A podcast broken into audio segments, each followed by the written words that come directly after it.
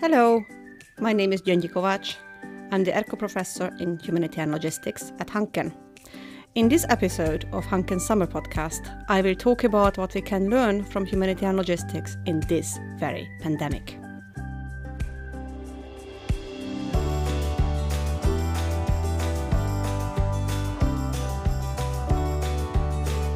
You may wonder what humanitarian logistics does. Humanitarian logistics is concerned with all sorts of disasters and with primarily delivering aid to people who need aid. Disasters can be natural, disasters can be conflicts, but disasters can also be epidemics. And in fact, humanitarian logistics has responded to epidemics, from cholera epidemics to Ebola ones, from Zika to SARS. You may have heard that late June, just now, in the Democratic Republic of Congo, the largest Ebola epidemic of all times has just been declared closed. Now, this shall give us hope also for the current pandemic and how we can deal with it. Now, why do I talk about pandemics when I'm sitting at Hanken? We actually do work with the current pandemic in quite a number of different projects. Currently, we have a project called Heroes that looks at um, medical supply chains and how to deliver medical aid in the COVID-19 outbreak. We have another project called Cash and or Carry for delivering uh, in retail to COVID 19. And then we also have yet another project that we've just started up, which is called iSmile, which looks at last mile deliveries in urban settings for the COVID 19 outbreak. So we do actually do a lot of research on these topics, and we might just want to go and go through what we've learned from those. What I want to talk about are three things.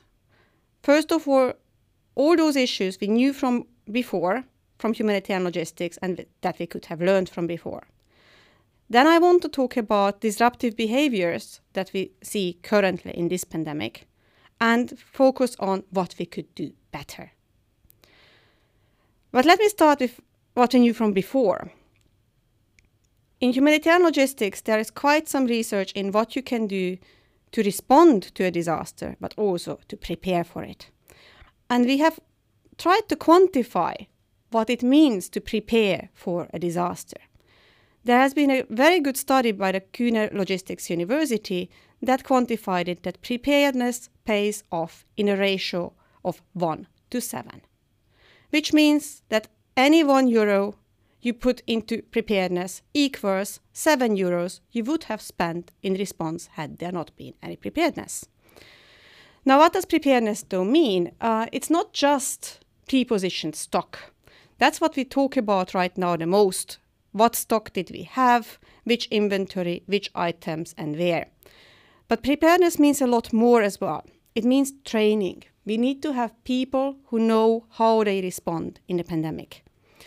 We need to also prepare in procurement.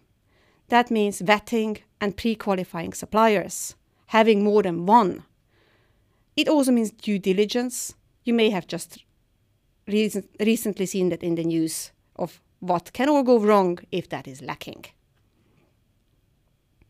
But there are other things we also know from before. First of all, the most vulnerable, as to say the ones who really need aid, are not the ones who shout the loudest. There is so much focus on social media on who is saying what they need, on fake news, on this and that. Instead, what we really would need to watch out for are the absence of such shouts. Usually, in natural disasters, we look at the broken telecoms mast and at the geographic area where there is no information coming from. We watch out for silence, and that is maybe something to keep in mind. We also knew from before that there isn't enough PPE, as to say, protective personal equipment, in the world. There wasn't enough for the Ebola crisis, so how would there be some enough for a global pandemic? We knew that we will need it if there was a pandemic. We did prepare, and in fact, what you might not have noticed is that globally, people look at Finland as a positive way of how a country can prepare and actually pre-position also PPE. Then there are lots of other messages we knew. We knew that if you start with travel bans in a pandemic, you lose control of tracing people and you lose control of who is passing on a disease to another.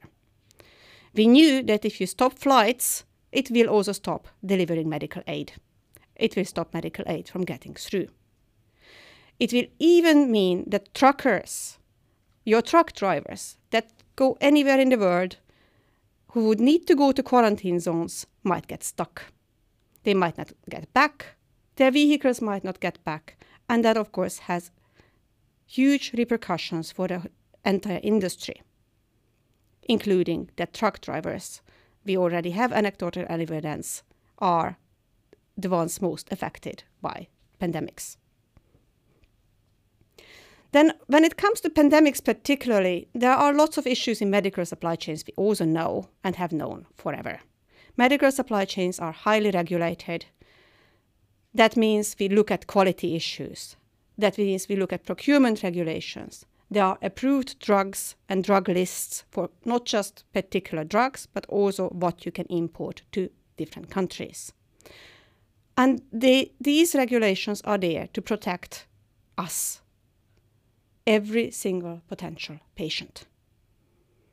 So there are no shortcuts to medical supply chains. Other things we knew, and in fact, globally we have done, is we know that in medical supply chains, things go together. And by that I mean that if you want to deliver a vaccine, you will most likely need a syringe. You will also most likely need the gloves and all the other equipment to deliver the vaccine. This has led to the development of what we call interagency health kits globally for all sorts of various pandemics or even entire field hospitals. Now, what do we mean by that we need to think about kits? Well, we have seen we've run out of test swabs in countries and we couldn't test for whether you actually got the disease or not. We are currently running out of reagents globally in labs. And the list goes just on and on. Now, I'm a logistician and we work with supply chain management, so let me just revisit some of those issues as well. Medicine is a tricky one to handle. And I'm not talking just about drugs, but also PPEs. When it comes to drugs, we have to consider issues such as the cold chain. Vaccines, most of them, die if they freeze. Or some require an extreme cold chain, like the Ebola vaccine requires minus 60 to minus 80 degrees Celsius at all times. Now try to deliver that in a jungle. We also know that medical supply chains are global. There is no such thing as a local medical supply chain. So if you shut down borders and if you control for the import and export of certain items, it quickly becomes a quid pro quo in trade wars, and that will cause supply chain disruptions, hitting everyone. How do we differ, though, in logistics and supply chain management here? Well, in humanitarian logistics, as well as in pandemics, we consider not just effectiveness and efficiency, but also equity. As to say, everybody should be able to access the aid. Everybody should be able to live up to their full potential. And that is equity in health or that is aid equity, which is a very different performance criterion from the regular. Now, if you want to have the funny part, we also know other things. We know what will run out first. We know it's painkillers. We know it's toilet paper. Now, why is it toilet paper? Because it's such an essential need for us humans to take care of our own hygiene. There is a lot more, so stay tuned for our consumer behavior people to tell you that. But let me now move on to other disruptive behavior that actually makes an impact here. One of the very, very basic things we teach in supply chain management is bullwhipping and the effects of it. As to say, if you need something and you don't get it instantly, you will accelerate and shout louder and you will order more, even though you actually don't need more, just to make sure that you get the little that you really need.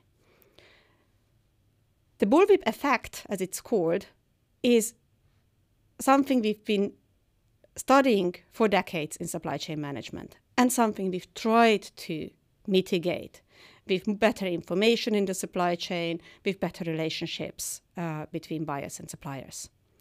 But it is something that you can just see right now. It wasn't just toilet paper running out, but essentially, next you would have all the stores flooded with toilet paper on sale because they bullwhipped and tried to get even more than what they actually needed.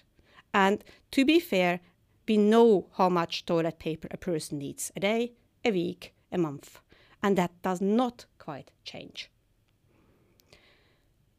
We also have seen panic buying, as toilet paper is a prime example for, but other issues as well, such as speculative pricing, where suppliers thought this will be an item needed, so they hiked up the price. We see outbidding one another, even countries outbidding one another, uh, trying to get the same essential materials, and essentially engaging in trade wars. Nothing is better for a supply chain disruption than a trade war. And that's not what you want to get into. So, what can we do better? It shall be probably a no brainer to say, let's coordinate, let's have a global response. But to be fair, we do deal with global supply chains. There is, as said, no local medical supply chain, so we have to be able to coordinate this. As of late, that is starting to happen. In the EU, on the EU level, it is starting to happen. Let's just hope it will also come to their desired effects. What else can we do better? We can prepare better. We can kit. We can consider items together. What goes with what? Just buying X will not help if Y is missing.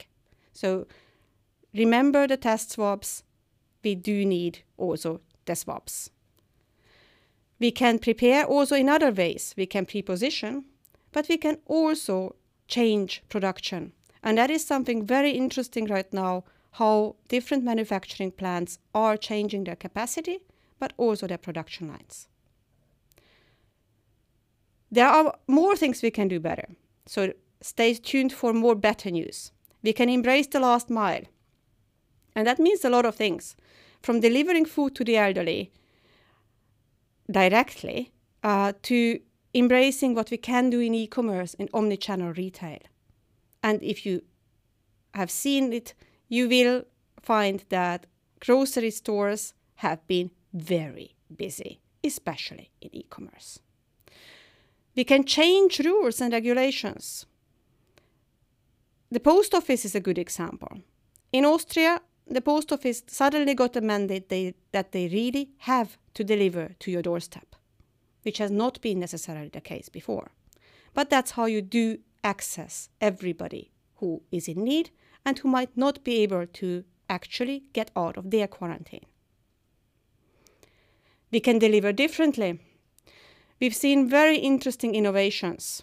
We've seen kitchen lines that were set up separately from restaurants, delivering you the same food, but in a way that was much more hygienic and separated, and by that also fulfilling everybody's needs. We've seen light electric vehicles coming in, also in Helsinki, cargo bikes being used in uh, delivery. The city of Helsinki using their vehicles as a platform for delivering food to the elderly. So there are lots of things we can do logistically. Now, there are two buzzwords I want to throw out for this, though, in innovation. One is if you want to innovate for humanitarian supply chains, think of the robustness of your innovation. How robust will it be in the actual disaster? And another buzzword I want to throw out, which is more than a buzzword to me, and that is sustainability. Once we innovate, we could just really do better. And we could do better with our emissions, with our waste, with our behavior. But my last message is this we need to focus on logistics skills. If nothing else, this pandemic has shown us how important logistics is. Logistics is essential, and logistics workers are essential workers. And they save lives. Now, I was asked to come with some book recommendations for you to lighten up maybe this message, some of it, hopefully, though not being too dire. And I have two books, in fact, um, to recommend. One is an oldie but goodie. It's Jared Diamond's Guns, Germs, and Steel. Now, the title might tell you why I'm recommending that book. It's quite revelational also for the current pandemic. Another one, as I've been talking so much about supply chain disruptions, to give you something on a positive disruption side, is Marc Levinson's The Box.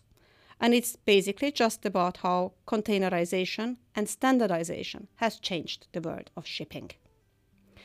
Now, thank you for listening to Hanken's Summer Podcast. My name is Gyöngyi Kovács, and I wish you a good and healthy summer.